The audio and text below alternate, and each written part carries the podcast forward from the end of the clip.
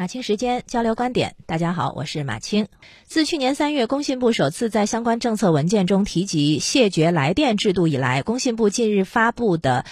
通信短信息和语音呼叫服务管理规定》征求意见稿再次明确，工信部组织建立全国统一的谢绝来电平台，引导相关组织或者个人尊重用户意愿，规范拨打商业性电话。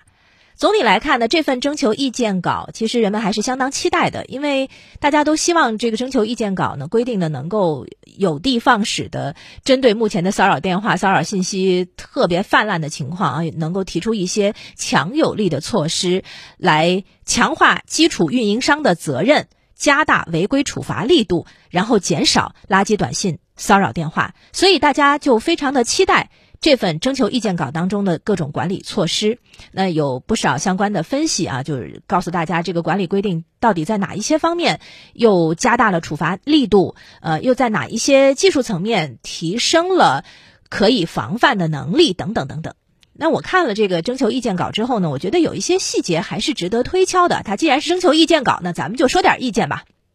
我重点就想说一说这个谢绝来电平台。工信部要建立全国统一的谢绝来电平台是什么意思呢？是说基础电信业务经营者要依托这个谢绝来电平台提供谢绝来电服务，采取便捷有效的方式登记用户关于商业性电话的接收意愿，并且依据用户的意愿和双方协议约定提供防侵扰服务。啊，这句话怎么理解啊？咱们说的直白一点、浅显一点，就是。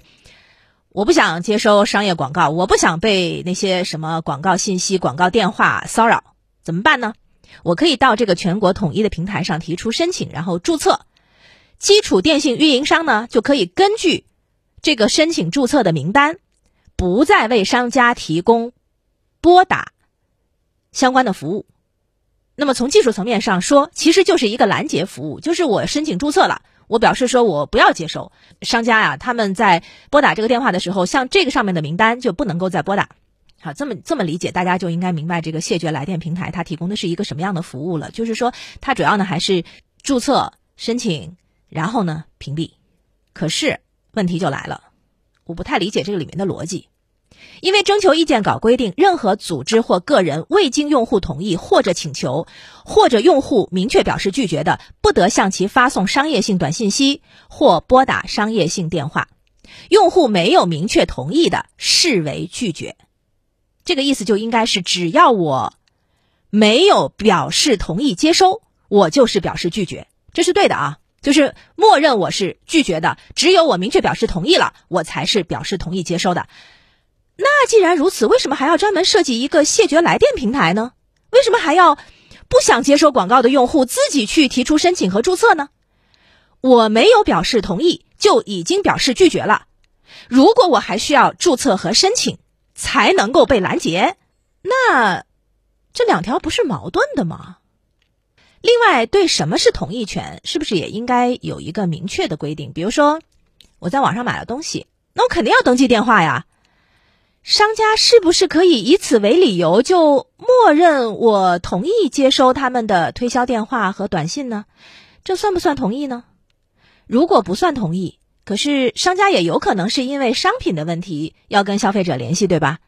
他也有可能就是单纯想推荐一个他们的新产品，怎么来区分这两者之间的界限呢？再说那个对违规者处罚的规定，这个征求意见稿规定了处一万元以上三万元以下的罚款，呃，同时还规定情节恶劣的可以吊销电信业务经营许可，并且回收相应码号资源。有人对罚款这一条叫好，说你看力度显示大了很多。其实吧，广告法就已经有这个相关规定了，广告法第四十三条。就规定，任何单位或者个人未经当事人同意或者请求，不得向其住宅、交通工具等发送广告，也不得以电子信息方式向其发送广告。以电子信息方式发送广告的，应该明示发送者的真实身份和联系方式，并向接受者提供拒绝继续接收的方式。而第六十三条规定了罚则，就是违反这个第四十三条规定的，应该怎么办呢？处五千元以上五千元以上三万元以下罚款。你看，广告法早就有罚则了，就是三万元以下的罚款嘛。但是很明显，到目前为止好像没有对违法者形成足够的震慑作用嘛。所以我就特别想知道，呃，这个征求意见稿当中规定情节恶劣，够得上那个被吊销许可、收回马号资源的情况是什么情况？什么叫情节恶劣？但是不管什么叫情节恶劣啊，惩罚的有效性，它其实是在于必罚性，就它不仅在于说被查处了之后你要付出多少的代价，它还在于你一定会付出代价。如果欠缺必罚性，一定会有很多人心存侥幸的。既然规定了，默认就是拒绝，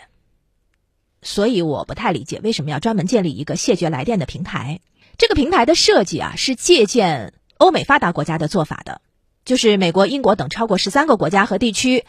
很多年前他们就已经建立了谢绝来电注册机制。美国在二零零三年就发布了谢绝来电注册登记平台，然后当年十月就出台了一个谢绝来电实施法案。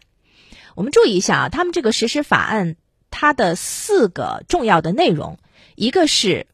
对名词进行界界界定，第二个就是适用范围，什么情况是这个法律规范的内容，第三个呢？第三个这是需要重点注意的，需要画一下横红线的。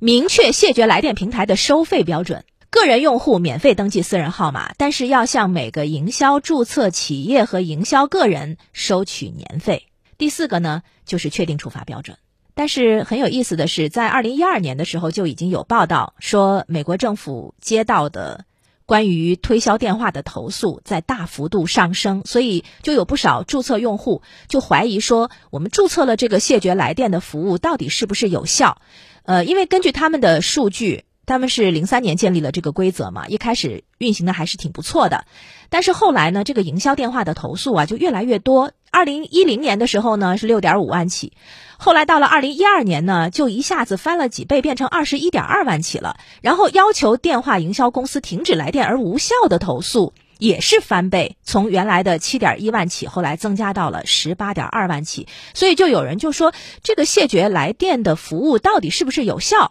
是要打个问号了。这是二零一二年美国的相关报道，借鉴他人的经验是对的，但问题是，既然这个方案在别人那儿已经实施了很多年，而且也已经发现了有不少问题，我们是不是不要直接拿过来用，还是要多想一想，根据我们自己的实际情况做一些改进？我有个建议啊，把谢绝来电平台干脆变成同意接收平台，行不行？就是把拒想拒绝的人去注册，然后拦截，干脆变成我同意了，然后去注册再发送，行不行？